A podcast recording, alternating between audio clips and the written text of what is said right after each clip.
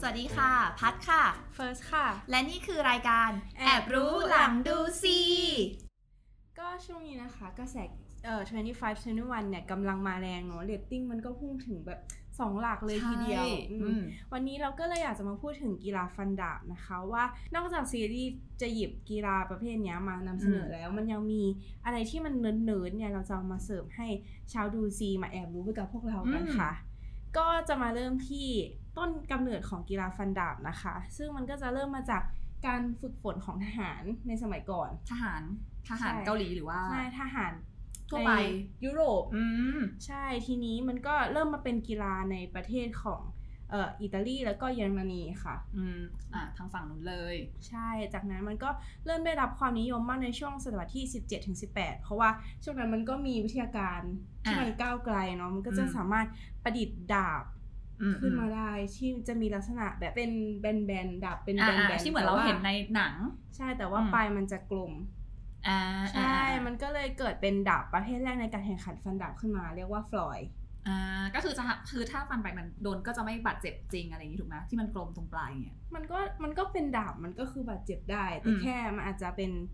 สร้างขึ้นมาเพื่อการเล่นกีฬานี้อ่าโดยเฉโดยพาะเฉอะไรพาะแบบอืมอืนี้มอืมใช่ค่ะ แล้วก็นอกจากจะประดิษฐ์ประดิษฐ์ดาบแล้วเนี่ยก็ยังมีการทำหน้ากากแล้วก็ตั้งกฎกติกาจริงจังอืมใช่ก็เป็นจุดเริ่มต้นที่มันเกิดกีฬานี้ขึ้นค่ะ แล้วก็ในที่สุดเนี่ยกีฬาฟันดาบนะคะ ก็ถูกบรรจุให้เป็น หนึ่งในกีฬาถาวรของโอลิมปิกค่ะในปี 1896 ที่เอเธนส์ประเทศกรีซ แต่ว่าจุดสำคัญเลยคือกีฬาประเภทเนี้ยมันไม่ได้นิยมมากในเอเชีย อืม แต่ว่าเกาหลีดันเป็นเออประเทศที่เล่นกีฬาฟันดาบเนี่ยเก่งเป็นอันดับต้นๆ แล้วความเป็นมาเป็นยังไงทำไมมันถึงแบบว่า เล่นเก่งกว่าของประเทศอื่นในเอเชียล่ะ ก็ต้องบอกเลยว่าเกาหลีนะคะเขาเป็นประเทศที่เวลาทำอะไรทำมันจริงจังอะอะเด็กใช่ออไหมกอืมมันเขาก็จะมีเอ่อสมาคมที่ชื่อว่า Korean Fencing Federation นะคะอืมซึ่งก็ก่อตั้งมาตั้งแต่ 1947อืมอืมมันก็จะคอยสนับสนุนเผยแพร่วัฒนธรรมเกี่ยวกับกีฬาฟันดาบแล้วก็ เขาเรียกว่าอะไรอะผลักดันอะให้ไปแบบแข่งขันในที่ต่างๆอะไรอย่างงี้ใช่ไหมปสู่แบบเวทีระดับโลกเลย อืมอืมแล้วก็จุดสำคัญที่ทำให้กีฬาฟันดาบของเกาหลีเนี่ย เริ่มแบบปังขึ้นมาอืมอืมอืมก็คือในปี 2000 ที่คุณคิมยองโฮนักกีฬาฟันดาบสัญชาติเกาหลีเขาได้ไปคว้าเหรียญทองอืมที่โอลิมปิกนะคะ ก็เป็นรายการใหญ่ก็คือ ก็เลยทำให้มีชื่อเสียงขึ้นมาเลยใช่อืมมันก็ถือว่าเป็นการสร้างประวัติศาสตร์หน้าใหม่ให้กับวงการกีฬาในเกาหลีอืมพอมันได้รับการสนับสนุนอย่างดีอย่างเงี้ย การไปแข่งขันเอ่ย การที่แบบนักกีฬาเอ่ยจะแบบว่าเขาเรียกว่ามีสิ่ง support ในการฝึกฝนเงี้ยมันก็มากขึ้น เขาก็เลยแบบใช่เก่งและโดดเด่นในทวีปของเรา เอ้ยในเอเชียอะไรอย่างงี้ใช่ไหมใช่ใช่อืมค่ะก็หลาย ๆ ประเทศเนาะช่วงนี้เขาก็จับตามองเกาหลีเป็นพิเศษเพอะราะว่าเป็นประเทศที่กำลังมาแรงอ๋อออืมมาพูดกันถึงเรื่องดาบนิดนึงนะคะอืมอย่างใน 25 21เนี่ย เราก็จะเห็นว่าเขาจะเจาะไปที่การแข่งขันดาบแบบเซเบอร์อ่าอะซึ่งดาบประเภทนี้เนี่ย มันก็จะมีกติกาที่แตกต่างจากแบบฟอยล์อย่างที่หนูพูดไปอย่างแรกอ่า ความแตกต่างของมันคือยังไงบ้างตัวดาบเหรอหรือว่ายังใช่ไงมันจะมีความแตกต่างทั้งด้ามของดาบอืมแล้วก็จุดที่ใช้ทำคะแนนอือืมมใช่ความแตกต่างหลักๆ มันก็จะประมาณนี้ค่ะอืมโดยที่ในดาบประเภทเซเบอร์นะคะ นักกีฬาจะสามารถ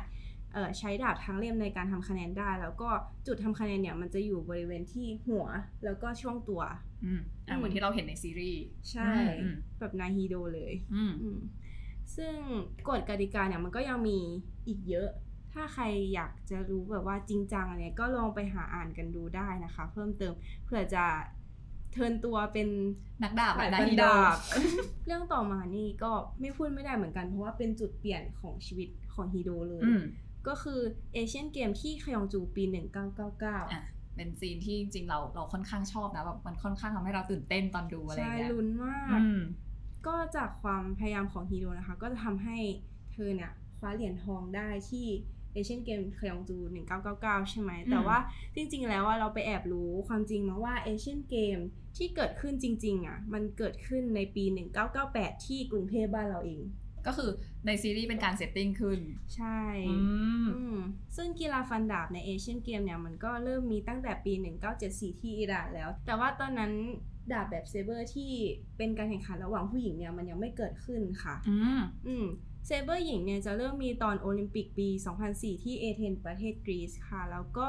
ในปี 2012 ที่โอลิมปิกลอนดอนเนี่ยมันก็เป็นครั้งแรกที่เซเบอร์หญิงจากประเทศเกาหลีชนะเหรียญทองอ่า